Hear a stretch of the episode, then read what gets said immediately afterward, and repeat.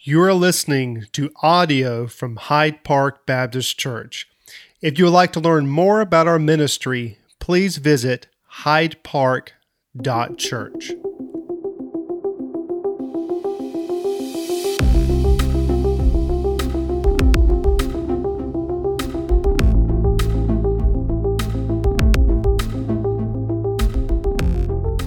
For some of you this morning, today on graduation Sunday, I know some of you are look, watching that video thinking that this, that was depressing. Okay, it's, it's depressing that time goes by so fast and it goes by really fast. Um, if you're uh, new to Hyde Park this morning, my name is Ryan Sebastian. Uh, I'm the student pastor here at Hyde Park. And I know some of you guys are in the same situation. You know, the older I get, uh, the older my kids get, the more time flies by. I, I don't know what it is about my when my kids are getting older, and I'm a young father, and the older I get, and sometimes I forget how old I am. I don't know what it is, but when you go past 30 years old, you start forgetting how old you are. So every time somebody asks me that question, I have to sit there and just pause and think about how old I really am. But when you look at the book of James, and the book of James says this in chapter 4. It says, Come now, you who say, Today or tomorrow we will go into such and such a town and spend a year there and trade and make a profit. You do not know what tomorrow will bring. What is your life? For you are a mist that appears for a little time, then vanishes. Okay, I don't know about you, but when, you, when I read that passage, it's depressing. It's depressing to hear and to know how fast time flies. Okay, the sad thing, again, is, is to think about how fast time goes. See, life is a string of phases, and each one of those phases don't last forever. Okay, you have the, phrase, uh, the phase of being a child, then you enter into adolescence, and then you enter into adulthood, and then you enter into retirement. Okay, each one of those phases is short and doesn't last. So today, today I want to, I want to talk about a little bit of my heart as a student pastor this morning. So today we're going to be talking about the adolescent phase of life. Um, I want you to know that adolescence is actually between the ages of 12 to 25. Okay, I know some of you think that once you're 18, you're an adult. You may be adult legally, but mentally, you're still in adolescence. In fact, your brain doesn't completely develop into adulthood until about age 25. Okay? Sorry. I'm sorry if you're out here and you're in your 20s, you're still an adolescent. Sorry. So if, if biologically your mind is still changing. So I, I love the adolescent phase because it's such an important phase because it's one of those phases that we just can't miss. Okay, when we, we love the, the childhood years, okay? We, we love babies, love toddlers, love pinching their cheeks and talking about how cute they are.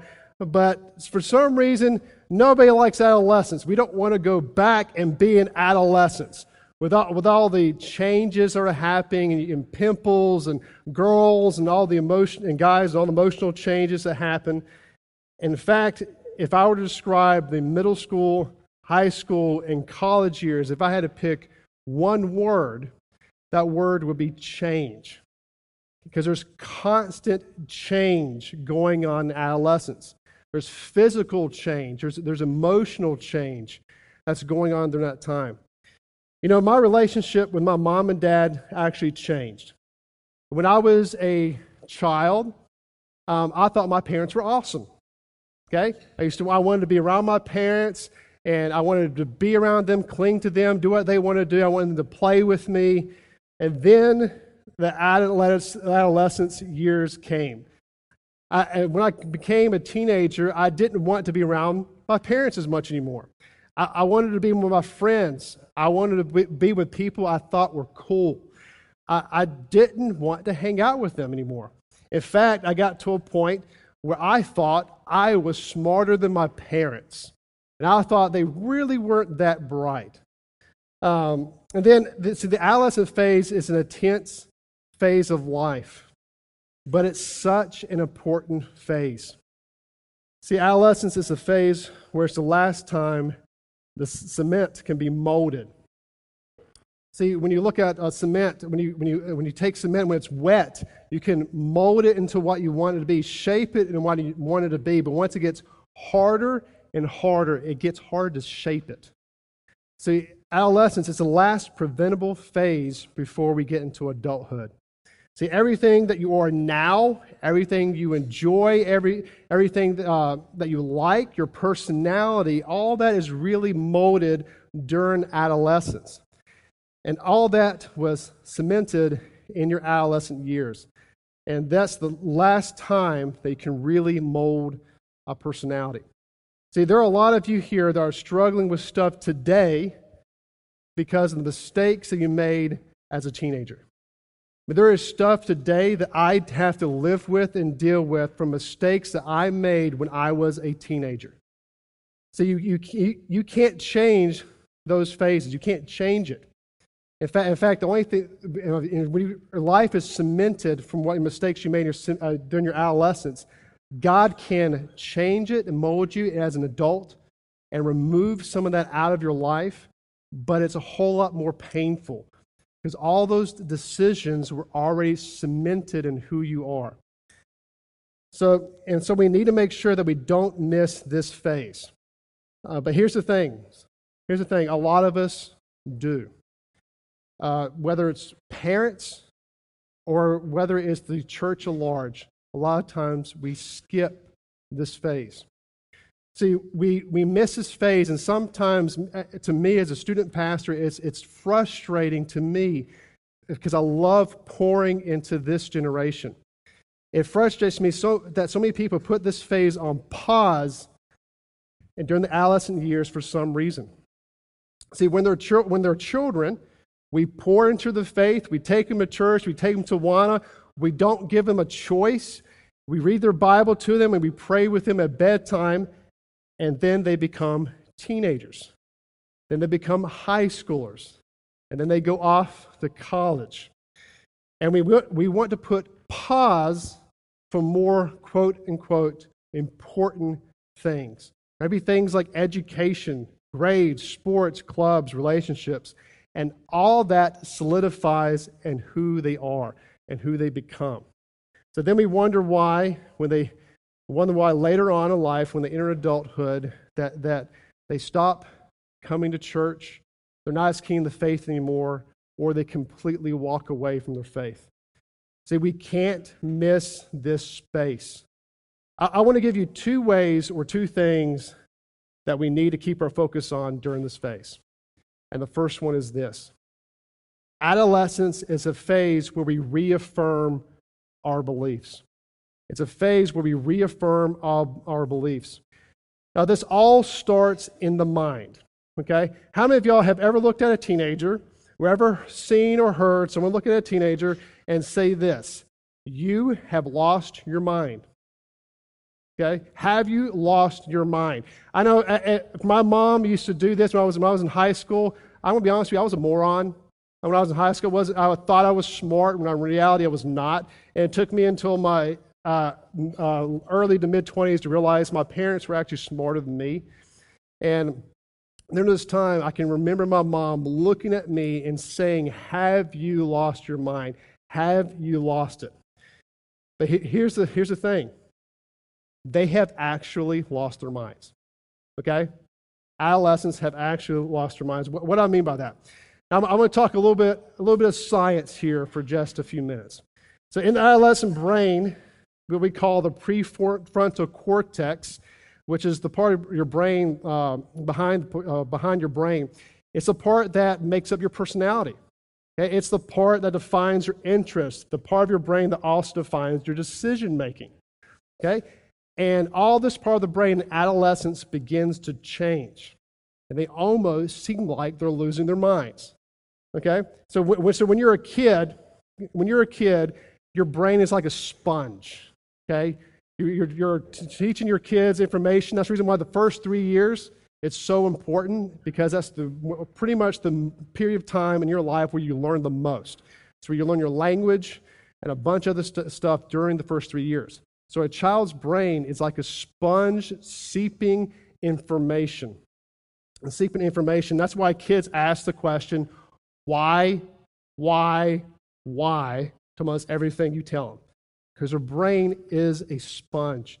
It's because they have these new cells in the brain that they're trying to fit in and fill with all this information. Okay, but then comes along the adolescent years. And this is what happens in adolescent years. The brain already has already built roadways of information that was built in a child. And during that time, they are trying to get used to this new development. Their, their brain cells start producing and start on the synapses, start firing about 200 times faster than the eyes of a child.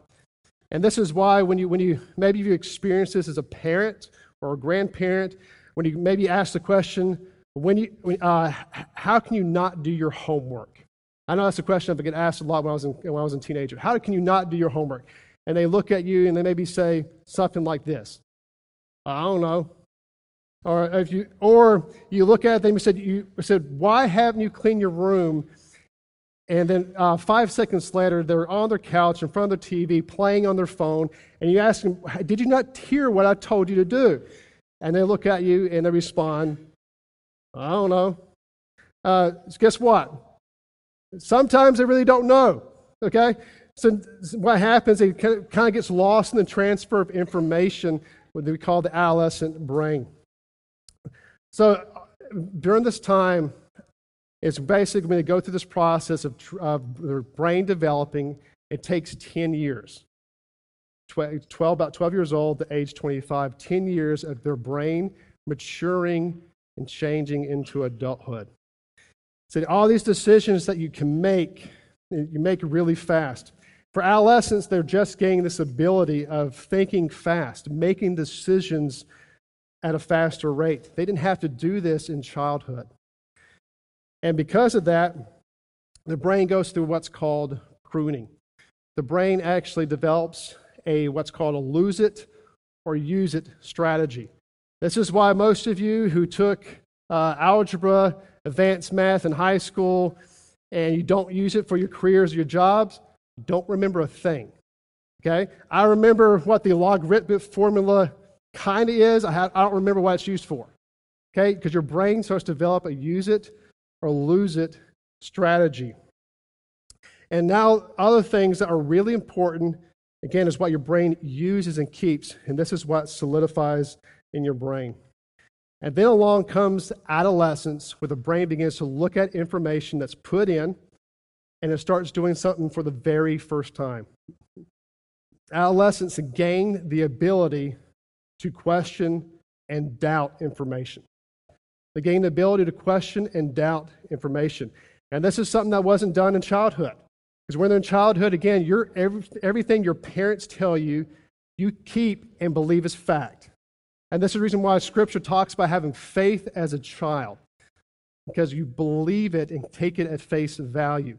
But adolescent brain starts doing something a little bit different. They start questioning things like, is math really useful? Do I need to keep this in my brain? Is God really loving? And then they start asking more questions for the first time Is God real? Does prayer really work?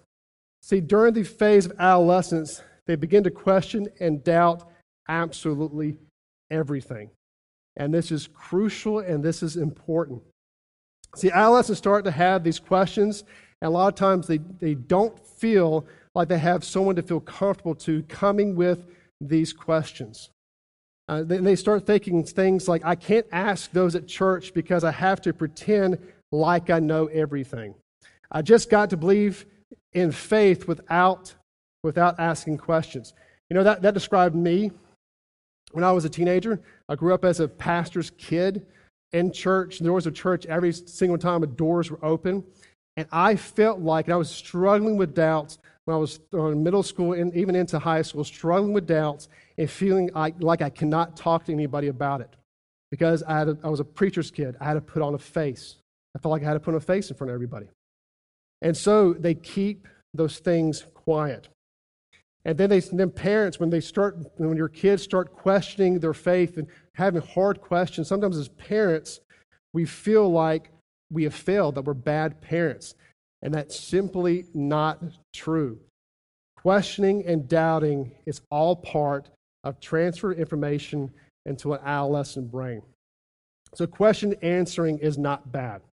In fact, uh, a lady named by Kara Powell, who is the executive director of Fuller Institute, a research institute, said this about doubting Doubt isn't toxic to faith, silence is. Doubt isn't toxic to faith, silence is. See, a lot of us think if we've got doubts, that means our faith is falling apart. I know for, for me, for me personally, as, as an adolescent, as a teenager, that was true to me. I felt like I was losing my faith when I started questioning is, is this Christian thing, is, is it really real? Is God really real?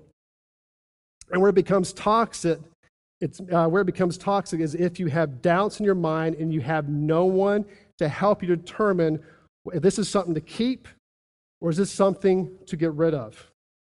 And one thing I learned later on in life, when I was in, when I was in college, in my mid 20s, I learned slowly that Jesus can handle our doubts. Now, when you look at Mark chapter 9, leading into Mark chapter 9, you have uh, Christ who's coming from uh, the mountain transfiguration. He's transfigured with all of his glory to a few of his disciples. And he's coming down the mountain. We have a father who, who's desiring for his son to be healed. The disciples are there and, and didn't know what to do and couldn't, couldn't heal his son.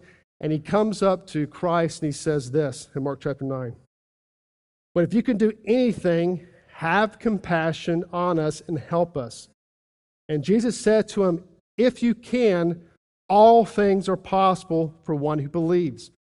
Immediately the father of the child cried out and said, I believe, help my unbelief. See, I, I love this cry of this father. He cried out, I, I believe, help my unbelief. See, I believe this is the cry of the adolescent generation right now. Help my unbelief. Uh, we have to be willing to step into this generation, step into this space, and not let them miss it. So, how do you make the, uh, the most of the adolescent phase? How do you like, make the most of it? I'm going to get a few key things that you can do. The first one is this don't push pause on faith development. Don't push pause on them growing their relationship with Christ. Don't put pause on them growing in the faith. Don't push pause. So I, I know there are a lot of important things out there for an adolescent.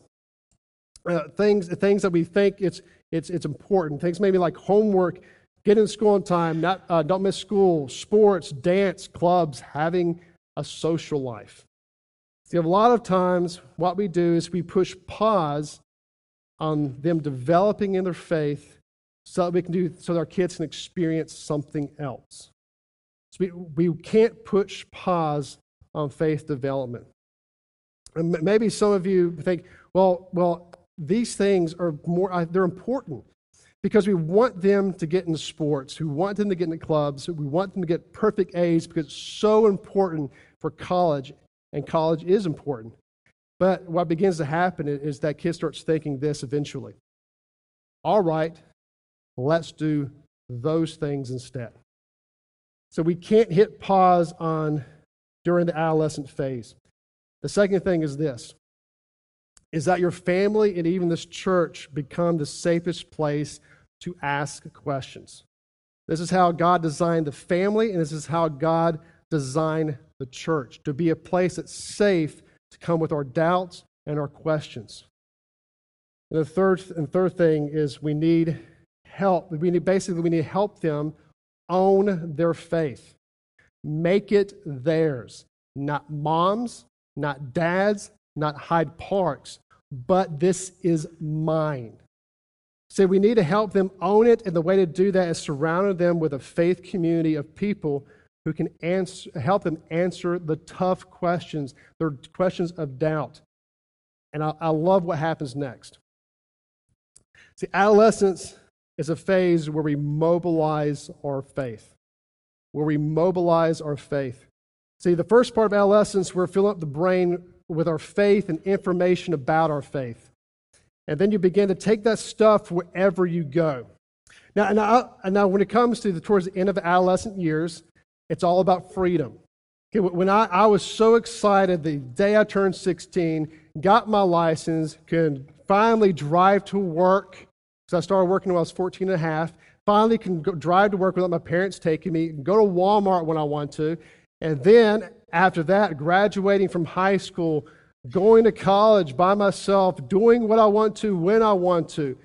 Towards in adolescence is all about freedom. But adolescents at uh, this later years are they start asking this question How can I matter? See, they're also asking, How can I have a meaningful faith? You know, in church, we have a huge answer to that question of how can I matter? So, adolescents in the room, I want you to hear this. If you want to matter, if you want to do something exciting with your life, if you want to go into this world and see the world change and you be used to do it, here's how you matter follow Jesus. Pretty simple. Follow Jesus. See, Jesus is someone who wants to reach this world and he wants to use you to do it. So if you're sitting around with your information, your brain full of information, your faith, uh, and you're not going anywhere, and this is true for adults as well, you've completely missed what Jesus has called you to do. You've completely missed it. Jesus wants you to mobilize your faith. Now, when you look at Matthew uh, 28, it should be a familiar passage. All of you as it should know. And towards the end of Matthew 28, we call it the Great Commission. But sometimes when we, when we look at the Great Commission, we, we kind of want to skip over verse 17. Uh, but what I want to do this morning is I want to start with verse 17 this morning. When you look at Matthew 28, verse 17, it says this When they saw him, they worshiped him, and some doubted. Now it says some doubted. Now, the, these are the, talking about the 11 disciples who've been with Christ throughout his entire ministry, saw him heal thousands of people, saw him raise Lazarus from the dead, saw Christ crucified, raised three days later, and then it says how some doubted. So they worshiped him rightly so, but again, some doubted. Now, when, I know some of you, when you look at this passage, you may be thinking, well, this is probably talking about Thomas. We always want to give Thomas a, a bad rap and kind of pick on him a little bit. So this is talking about doubting Thomas. But it says some, which means there has to be at least two, if not more. So Jesus looks at his 11 disciples, and some of them are doubting and doubting still. And you know what Jesus does? Jesus says, You're exactly who I'm looking to use. You're exactly who I want to use. And then he goes on and with this message. He continues and says, And Jesus came and said to them, All authority in heaven and on earth have been given to me. Go therefore and make disciples of all nations. Okay, he's saying that even though some of you are doubting, struggling with your questions, I can use you and I desire to use you. In fact, here's I'm going to answer some of your questions. I'm going to mobilize your faith, mobilize your doubts in the way where you're going to use, get the answers of your doubts by actually doing what I've asked you to do. And so Jesus actually mobilizes the community of Christians uh, in that day. So, adolescents and adult, if you want to matter, follow Jesus. Jesus didn't die on the cross and raise from the dead so you can go to heaven. Jesus died on the cross and rose from the dead so you can go into the world and bring heaven to earth. See, in the, when you look at the book of Ecclesiastes, okay, Solomon wrote this book, and Solomon was towards the end of his life writing this book. Now, Solomon is considered one of the wisest men who ever lived. And as he starts writing this book of Ecclesiastes, he be, kind of begins it saying that everything is meaningless. Maybe the reason that Solomon thought everything was meaningless was because maybe in his adolescent years he was asking the wrong questions. Maybe he was asking, How can I make more money? How can I be the richest man in the world? Because during that time period, he was one of the richest kings in that time period. And, and he looked over all that, all the riches that he had, and he ends up saying, This is absolutely worthless. See, I, I, I, believe when you look at Solomon, I really believe that throughout his life he was asking this question because it's a question that we all struggle with because we all struggle with a sinful nature. Is how can I be happy? How can I be happy? And for some reason, I, I, some reason as Americans, we pursue this question: How can I be happy? How can I, my family be happy? How can my kids be happy? So Solomon pursued this question. Maybe for success, maybe for fame, make me happy. Maybe women would make me happy because he had over 700 of them. And he got in of his life and he realized the pursuit of happiness is meaningless. It's absolutely worthless. Or, or maybe he was trying to pursue success. Uh, maybe he was asking these questions How can I make more money? How can I be happy? How can I be successful? See, if those questions is what mobilizes you and pushes you into adulthood, you're going to end up like Solomon.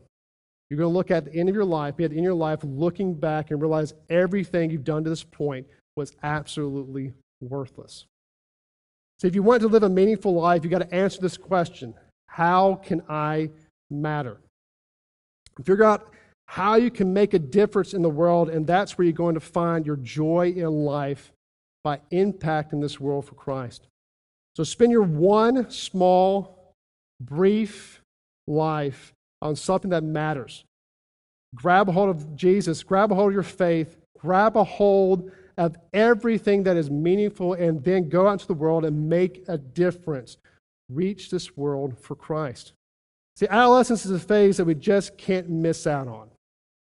And, and, and, if, and as we close, I got a question I want to ask is if I could have a time machine, if I could put a time machine up here in front of y'all, and, and you can go back in time to your and relive your adolescent years, relive it, would you? Okay?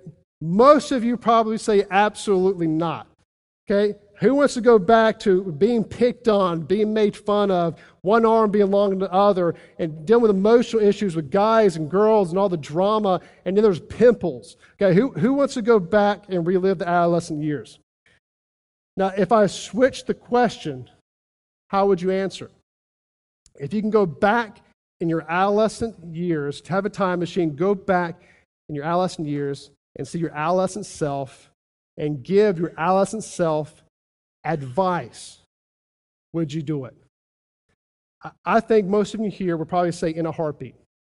Okay, if I can go back to 13 year old Ryan and tell him it's okay, God is with you, stop worrying about everything, stop going pursuing that addiction. Um, some of you, I think, would go back and maybe say, stay away from that relationship, stay away from that addiction. Because if we mess with that stuff now, it's going to be part of who we are the rest of our lives. Now, now for me, for, when I was in high school, I played football. I was completely consumed with sports, specifically football. And I, I would love to go back and, and say to myself, you play center, you weigh 225 pounds, and you're barely six feet tall. Stop thinking you're going to play in the NFL. Okay? It's just, it's just not going to happen. Instead, of spend time on some things like, uh, with God, spend time in His Word because that is the stuff that's going to last. See, this is stuff where we're going to need to have cemented and a part of who you are for the rest of your life.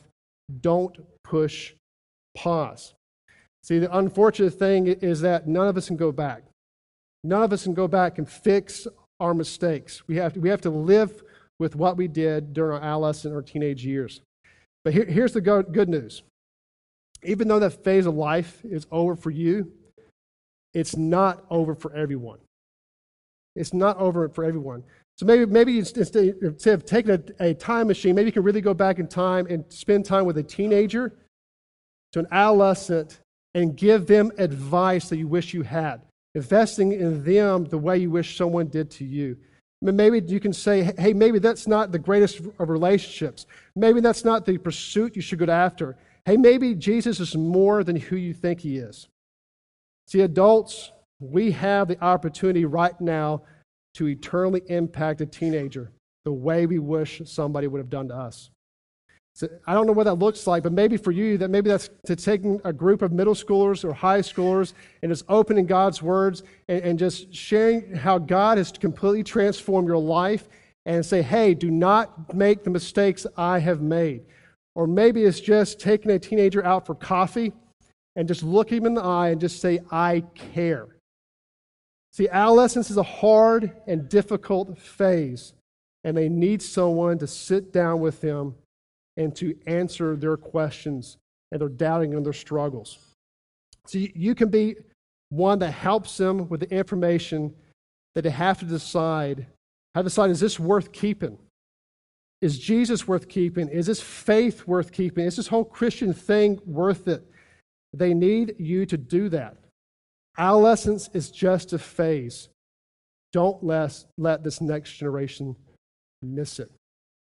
What I want to do is I'm going to do something a little bit different here in a little bit. But what, what I want you to do is I want you to think about that. Don't let them miss it.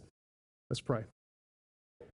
God, just I just thankful, so thankful that you're here, Lord. I just thankful for the for the time that we get to worship you. I ask you just please with each one of us here today. Please help us to, to really look at our heart and have a passion for this generation of adolescents, Lord. God, just please with the adolescents that are here, the teenagers, college students, please help them realize that they don't need to push pause on their faith development. They only push pause on you. Please help them have a passion, heart um, to grow in their faith and know you more, Lord. And God, and just please with us as, as parents and as adults, please help us not push pause, but invest in, in the life of an adolescent, the life of a teenager, Lord. Um, and God, just please help us this morning and please help us not to push pause on this phase. In Jesus' name.